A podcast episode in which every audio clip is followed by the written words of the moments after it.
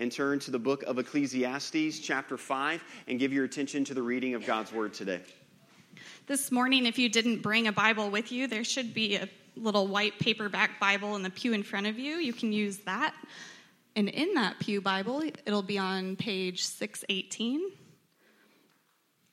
When you've made it to Ecclesiastes chapter 5, say, He will be praised. All right. Chapter 5, verses 1 through 7. Guard your steps when you go to the house of God. To draw near to listen is better than to offer the sacrifice of fools, for they do not know that they are doing evil. Be not rash with your mouth, nor let your heart be hasty to utter a word before God, for God is in heaven and you are on earth. Therefore, let your words be few. For a dream comes with much busyness, and a fool's voice with many words. When you vow a vow to God, do not delay paying it, for he has no pleasure in fools. Pay what you vow. It is better that you should not vow than that you should vow and not pay. Let not your mouth lead you into sin, and do not say before the messenger that it was a mistake. Why should God be angry at your voice and destroy the work of your hands? For when dreams increase and words grow many, there is vanity, but God is the one you must fear. This is the word of the Lord. Well, we continue in our journey through the book of Ecclesiastes, and we're just going verse by verse. And so, who knows? We might be in this book until Jesus returns, okay? And so, we're just going slowly through this. And just to really quickly catch you up, um, we are attributing Solomon being the author of this book, and Solomon, outside of Jesus, being the wisest man that ever lived. And what he's doing is he's surveying the purpose of life and he was more successful, had more money, had more accolades than anybody that you could ever imagine. And he's writing this book in his old age, and he is sort of looking back on his life and he's answering the fundamental question Does the concept of God being at the center of your life really matter? Um, does that really define everything else? Does everything else flow from the understanding that God must be at the center? And in the first couple of chapters, he sort of makes the thesis of yes. If God is not the center of your life and understanding who you are in light of who He is, then everything that you pursue in life will be vanity. It will be fleeting. It will be like trying to catch smoke, if you will. You will pursue and you will exhaust yourself, and at the end of the day, you will be left with nothing. And so we've said that Solomon is sort of like this cynical philosophy professor, if you will, right? That, that we are his students, and he is saying, hey, learn from my experience. And today in chapter 5, in those first seven verses, it's very interesting how he surveys now this idea of, of worshiping God formally. And so, as, as he's looking at, if you will, back in the Old Testament, people entering into the temple, offering their sacrifices and, and worshiping God, he, he surveys a few things. And, and, and, maybe this will be helpful. Have, have you ever pulled up to someone's house or had to go and maybe it was a dinner time or just a family member's house? And as you pulled up to the house, you saw the precarious sign that says, Beware of dog, right? And all of a sudden your senses heighten and you're now scombing and scanning around right for this notorious dog that might come up. And and i'm always the person that they're like oh you know that dog is fine. It'll never do anything. And then it bites me and they're like wow he's never done that before. That's crazy. Like that's the luck that i always have. And and in a way i'm, I'm thankful for a sign like that because what they're doing is they are in a way preparing you to approach their home, if you will. Hey, if you're coming inside or if you're approaching our house, you need to be aware of some things. And in a way, in, in Ecclesiastes chapter 5, it's sort of like Solomon is saying um, there should be a sign over a place of worship, and it should say, Beware of God. And to borrow a phrase from Eugene Peterson, he says it this way Sometimes I think that all religious sites should be posted with a sign reading, Beware of the God. The places and occasion that people gather to attend God are a dangerous place. They are glorious places and occasions, true, but they are also dangerous. Danger signs should be conspicuously placed as they are at a nuclear power station because to worship God is a dangerous thing. Now, that's interesting. And many of you are like, where, where are you going with this? Should we be afraid? Should there not be joy? This, that, and the other? Well, I need to make a disclaimer. Solomon is not speaking to people who do not worship God, or as we would say today, unbelievers. Solomon is posting a reminder for those of us who do this week in and week out. And what he's saying is there's almost this dangerous understanding that we do not comprehend what we are doing when we engage in worship to the God of the universe. It's almost like it's something that, that becomes flippant. It's almost like a box that we check off. But what Solomon's going to do for us is he's going to change our uh, perspective today and this idea of the bigness and vastness of God.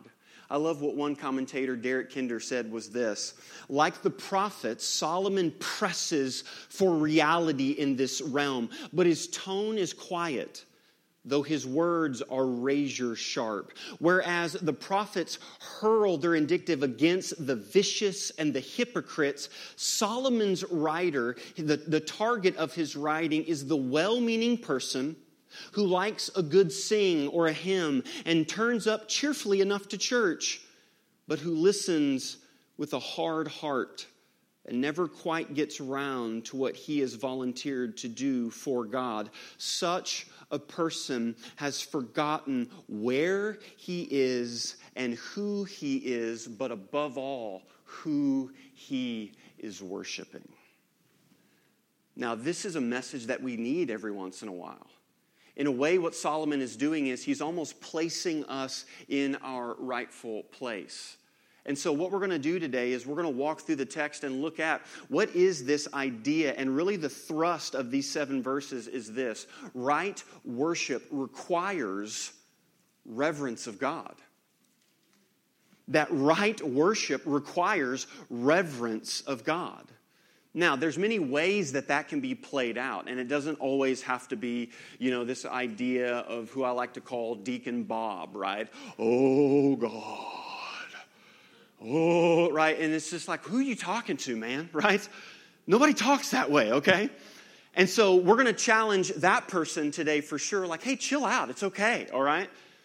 But for the majority of us, it's to be the challenge of this idea that it's almost like Jesus is my boyfriend. This idea of these flippant words that we use to describe the resurrected Jesus Christ. This flippant understanding of, like I've even heard people say sometimes, you know, when I get to heaven, I'm going to tell God a thing or two. What? What? What? And what Solomon's going to do today is he's going to say, hey, when, when you gather and when you come into worship, there's some things that we need to be aware of. And listen, my goal is this today that through Solomon teaching us this idea and this big concept of right worship to God, that when we fall in line with this, that you would love Jesus more and that your worship would be turned up a level today. And so the first thing that we can do to revere God is this is to watch what we say. Is to watch what we say. I mean, he says it in the very first verse guard your steps when you go to the house of God. Now, I have to do a little bit of work. So, the temple in the Old Testament time was the meeting place. It's where God said, My spirit will dwell. In the Holy of Holies is where Charlton Heston's staff and then the Ten Commandments were, right? It was the holiest place. It was literally, as one scholar said, where heaven and earth collided and met. It's where the sacrifices were offered. It's where Yom Kippur, the Day of Atonement, where all of the blood was shed to foreshadow the coming of Jesus Christ. And so for us today as Christians, do you know what's interesting is, is, is we don't have a holy place.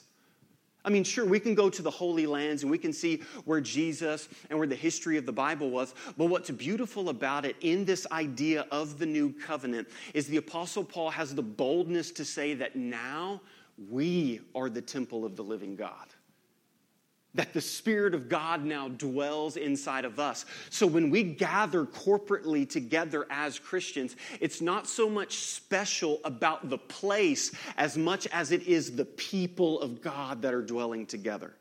And when the people of God dwell under the Word of God, filled with the Spirit of God, singing praises to God, that is in 2019 what Solomon is referring to. But he says, guard your steps. And then he says this to draw near to listen is better than to offer the sacrifice of fools. For they do not know what they are, that, that they are doing evil. Verse 2 Do not be rash with your mouth, nor let your heart be hasty to utter a word before God. For God is in heaven and you are on earth. What's interesting is underline that word rash there in your Bible, or if you have one of those ESV journal Bibles. What's interesting is the word rash um, actually means anxious, almost flippant in a way. And, and, and literally, what Solomon is saying is um, don't be a nervous talker, right? Do you, do you know those people, right? Whenever they're nervous, they just begin to talk. That's, you know, kind of me, right? Like we're almost afraid of silence and this is awkward and I have to fill the air and blah, blah, blah. And now we're talking and now we're talking and now we're talking. And that's what Solomon is saying. Listen, don't do that whenever you come and whenever you gather and worship. And then it's very interesting that he says this. Look in verse 3 For a dream comes with much busyness, and a fool's voice with many words. So, so the first thing that we can understand of how we can watch what we say is to listen. And the only way that we can listen is to be silent. And what Solomon is saying is this silence means that somebody else is speaking. That's what he's saying. He's saying the reason why we need to listen whenever we gather is because God is speaking. And so, parents, you understand this concept, right? Hey, I just need you to listen to me, okay? But then there's the, well, let's do this, and then and then they cut you off midway because they already assume what you're already gonna say, and this, that, and the other. And what you're saying is, hey, hey, hey, I just need you to listen to me because I am speaking. And our Heavenly Father is the same way. He's saying, hey, whenever you approach and whenever you engage, be quiet and one of the things that I had to take inventory of is that's a practice that we need to incorporate more in our gathering together. In the busyness and in the hectic upkeep of the world, there is something beautiful about offering people a time of silence and reflection because the radio's on and iTunes is playing. And, and, and, we live in a world where there's this white noise constantly. And one of the things that Solomon's saying is a mark of reverencing and revering God is to remain silent sometimes, because that means that somebody else is speaking. But then he gives us a reason why our words are important. And look at what he says. He says in verse 2 Be not rash with your mouth, nor let your heart be hasty to utter a word before God. Just look at that sentence in your Bible. It doesn't make sense grammatically when you look at it, right? Be not rash with your mouth, nor let your heart be hasty to utter a word. Well, why didn't he say, do not let your mouth be hasty to utter a word? Because he just talked about don't be rash with your mouth. But now he's saying, don't let my heart utter a word. So does my heart have lips? Like what, like what is he talking about in light of this? And what he's saying is this your words they're a window into your heart. So it's don't be rash with your mouth and don't be quick to understand that the words that you say come from your heart. And this is a concept that Jesus even taught us in the Sermon on the Mount. He says this in Luke chapter 6 The good person out of the good treasure of his heart produces good, and the evil person out of his evil treasure produces evil. For out of the abundance of the heart, his mouth speaks. And so Solomon is saying, hey, when we reverence and worship God, the words that we say, that actually matters. That matters a lot. And so that's one of the reasons why, like Tyler just referenced, that when we're singing, we have those scriptures underneath the screen for you to let you know what we are singing and where something like this comes from. But then here's something that's really dangerous. Look at verse 7, what Solomon says. For when dreams increase and words grow many. This is intense. Do you know what he's saying? He's saying there's a way that you can, quote, worship God, and what you're doing is you're creating your own fantasy. You're not even living in reality. The words that you're saying aren't a right description of who God is. And what you're doing, rather than worshiping the true God, is you are manufacturing and you are creating a God in your own image using your own words. That's a very dangerous thing for us to understand. Maybe this will help. Do you remember uh, the TV show Diff'rent Strokes? Remember that? You remember the famous actor Gary Coleman? What was Gary Coleman's line? What you talking about, Willis, right? And just sometimes I think when we ascribe worth to God, I think sometimes the proper response would be, What you talking about? Who, who are you talking about? To put it succinctly this way, when we talk about God, are we using the words that God has given us? Or are we worshiping a God that we've created with our own words? Listen to me. That is a profound difference. That there's not, that, that we don't have to guess how God wants to be worshiped. And I've used this all the time. Imagine that I go home this afternoon and I have chocolates and roses and I've cleaned the home and I've done all of this. And Courtney says, Oh my goodness gracious, thank you so much. Why did you do this today? And I said, Babe, babe, look, look, babe. I love you and I love your blonde hair. I love your blue eyes and I love your fair, fair skin. If you know my wife, we're going to have problems, Chief. My wife ain't got blonde hair. She ain't got blue eyes and she's dark skinned. I call her my little Pocahontas, all right? That's just a little thing that we got together, okay? Just letting you in on a little something. That would be weird, right?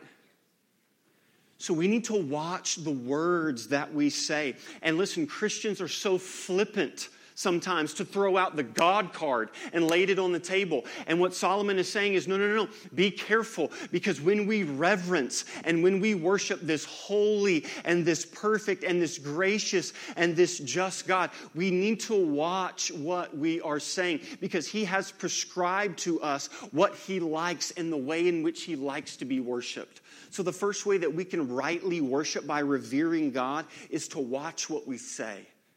But the second thing is this is to do what we say. It's not just to watch what we say, but it's also to do what we say. Look at what he says in verse 4. When you vow a vow to God, do not delay paying it, for he has no pleasure in fools. Like, don't, like, don't you love the Bible?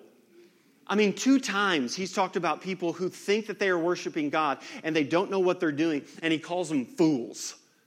He says, Listen, you don't understand that that idea is foolish. And we see this principle all through the scriptures. And here's what we think what God wants. We think that God wants all of these words that we can create on our own, and then that is what is rightly reverent to Him. But that's not what the scriptures constantly teach. And so, what Solomon is correcting is sometimes what happens on a Sunday is, is, is, you come in and God has spoken and, and, and you're convicted or you're encouraged, and then there's sort of an emotional experience that happens. And because there's an emotional experience that happens, now all of a sudden these words start coming out, and I'm going to do this, and God, this is going to happen, and I'm going to do this, and oh God, this, and this, that, and the other. And Solomon's going, whoa, whoa, whoa, whoa, whoa, whoa. That's awesome. God has spoken. In silence, it means somebody else is speaking. But be careful with what you say because what God wants from you is He wants you to do what you've said. And, and we see this in 1 Samuel. Look, look at what God says. And Samuel said, Has the Lord as great delight in burnt offerings and sacrifices as in obeying the voice of the Lord? Behold, to obey is better than sacrifice, and listen than the fat of rams.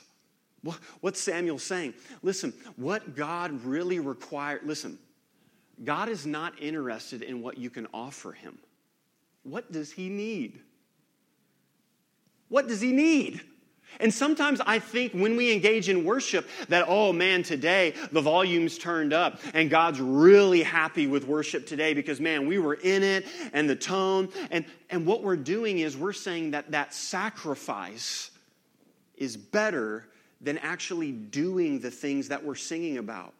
A.W. Tozer was a famous uh, theologian and author who lived up in Chicago and was a part of Moody Bible Institute. And he said Christians oftentimes don't tell lies as much as they sing them.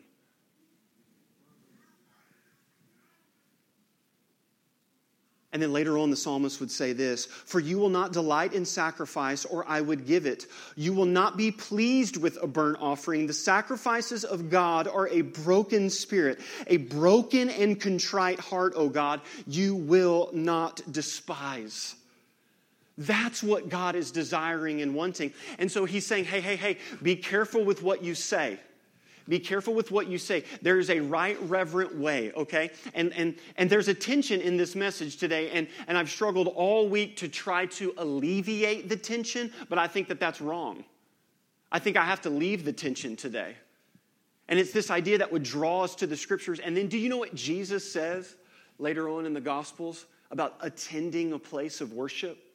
Listen to these words. He says this So if you are offering your gift at the altar and there remember that your brother has something against you, leave your gift there before the altar and go. First be reconciled to your brother, then come and offer your gift.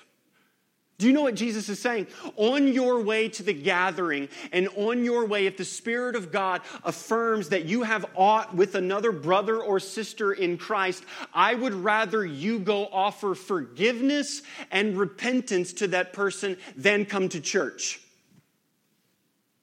That is what is true worship because listen, God doesn't care so much about what you're doing as who you are becoming that we just saying that, that he's making us in his image and in his likeness. And so here's a sentence for you the evidence, obedience is the evidence of true worship. That's what we're going for.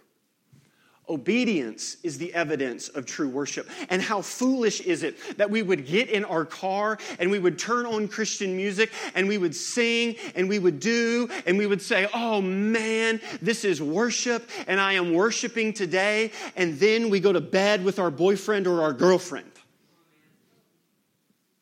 Listen, all I'm, I'm just trying to go the route that Solomon is going today. And he's saying, hey, listen, right worship requires reverence of God. And if for a glimpse, for a split second, if you could see into the heavens and see the God of the universe, that you would literally be contrite and fall on your face because this is the God that you are singing to. And I believe it's such a word for us in 2019 that Solomon says that Christians can literally create an incantation of music and of words and of swaying and of this, that, and the other and have an emotional experience and not for a second actually offered a contrite and broken heart unto the God of the universe that we should watch what we say, but at the same time, do what you say. Do what you say. Because listen, for some of us, the questions that you have in your relationship with Jesus, I say this all the time. For some of us, the questions that you have in your relationship with Jesus and situations in your life right now, and you're praying to God, you know, you're, you're asking God, show me what's next in my life. Do you know where that answer is?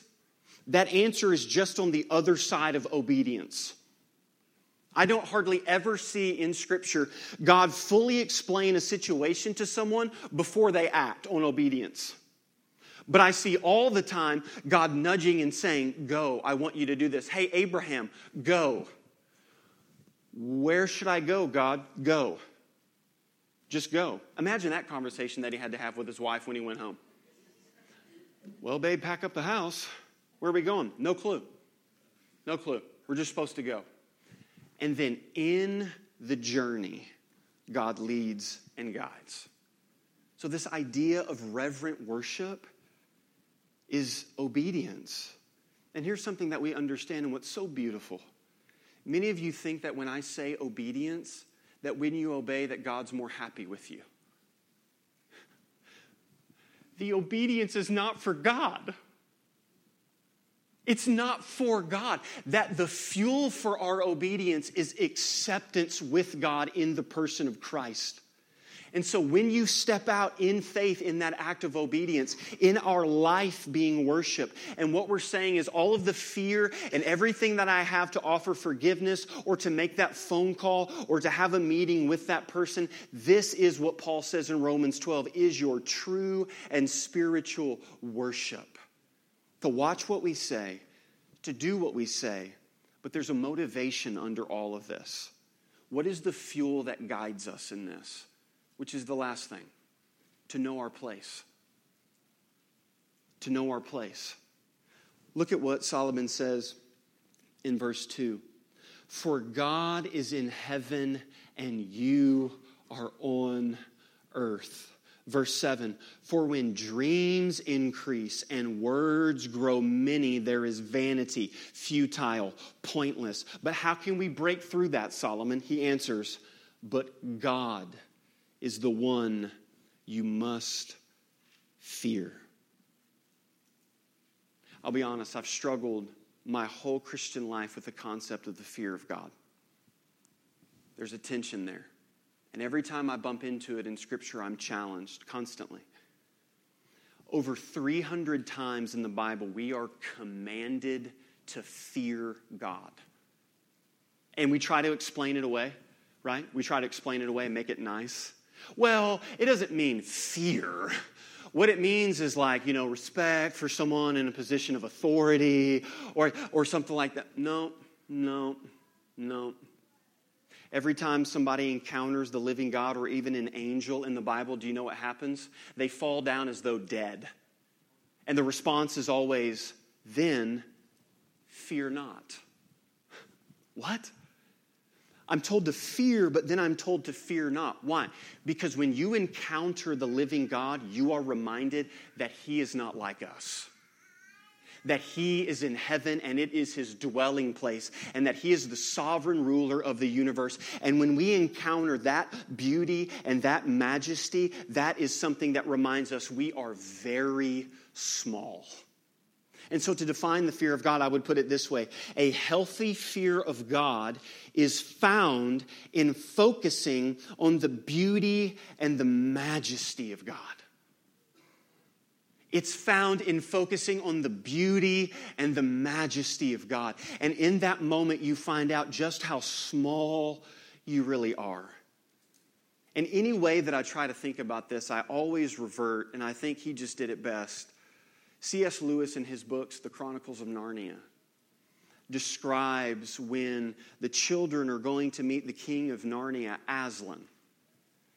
And, and, and it's this beautiful, majestic scene.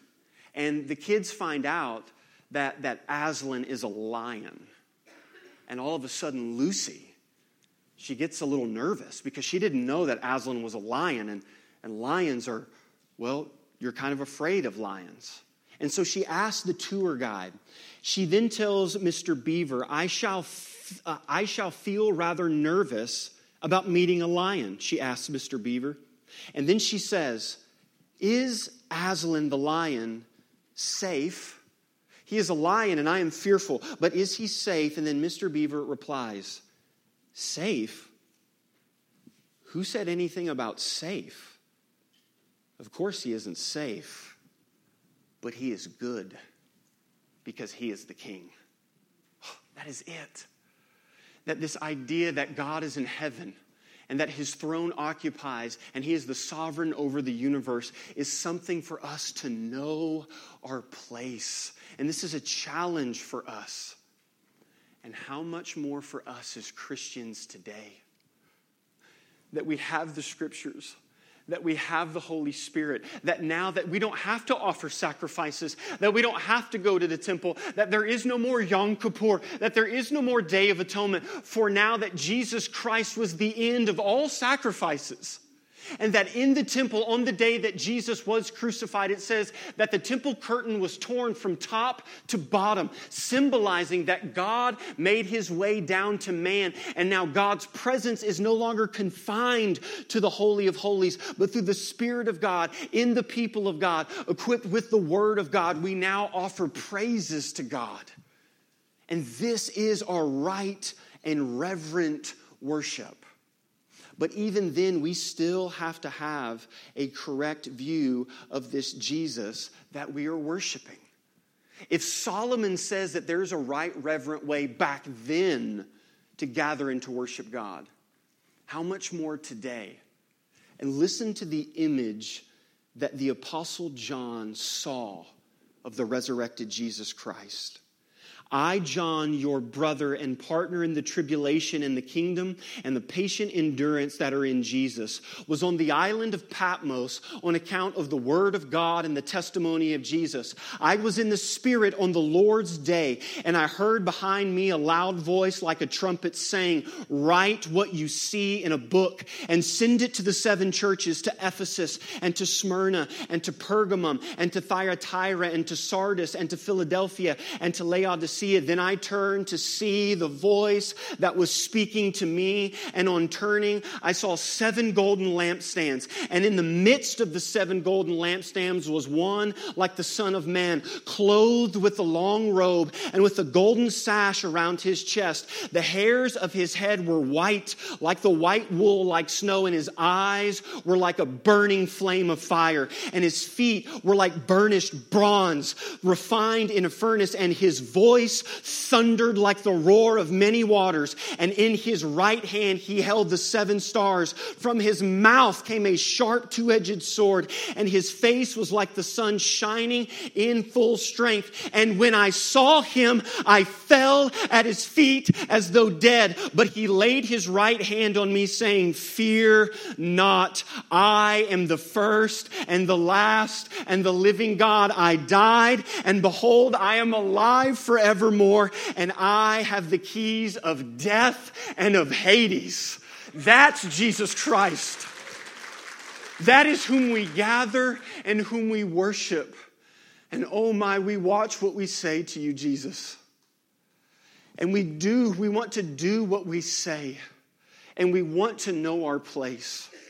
So as the band comes and leads us in a time of response, I want to do what we've learned. And what we're going to do before we come and partake of the table today is I want us to recite the Lord's Prayer together out loud, to watch what we say, for this to be a guardrail for us. But then I want to offer a time of silent reflection and to be okay with the silence. Many of us aren't okay with that because we use words to distract us from where the Spirit of God actually wants us to go. And rather than to sit and to contemplate about the goodness and the majesty and the beauty of God, we fill it with words so as a distraction. But today, our words will be the words from God. And then we will sit and we will ask the Spirit of God, apply this to my life. Show me your beauty and show me your majesty. So, Westside, would you stand at your feet and draw your attention to the screen and let us read these words out loud together? Our Father, which art in heaven, hallowed be thy name. Thy kingdom come, thy will be done, in earth as it is in heaven. Give us this day our daily bread. Forgive us our debts as we forgive our debtors. And lead us not into temptation. From evil. For thine is the kingdom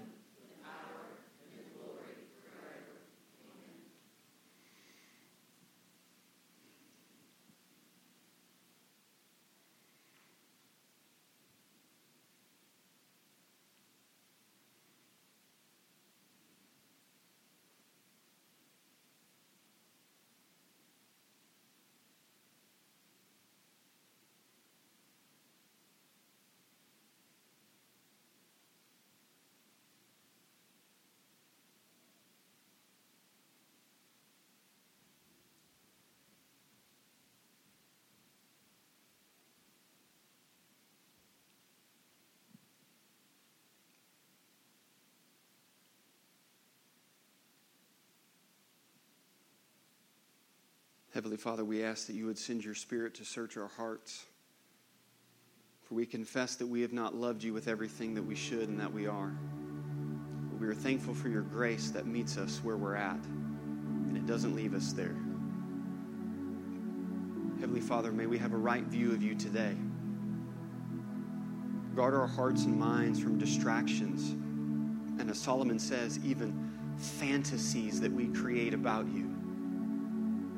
Rather, we want to see the true and living God found in the person of Jesus Christ. And as we come to this table today, may we come in awe and may we come in reverence where heaven and earth collide.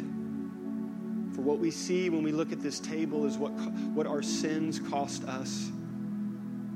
What we see, the payment that cost you. What we see, the same elements that beckon us and say, Hear this, it is finished. Were loved, that you were forgiven that you were chosen, that you were delighted in. God, guard our hearts from creating you in our own image, but rather let us worship you in your image and likeness. We pray this all in Christ's name. Amen.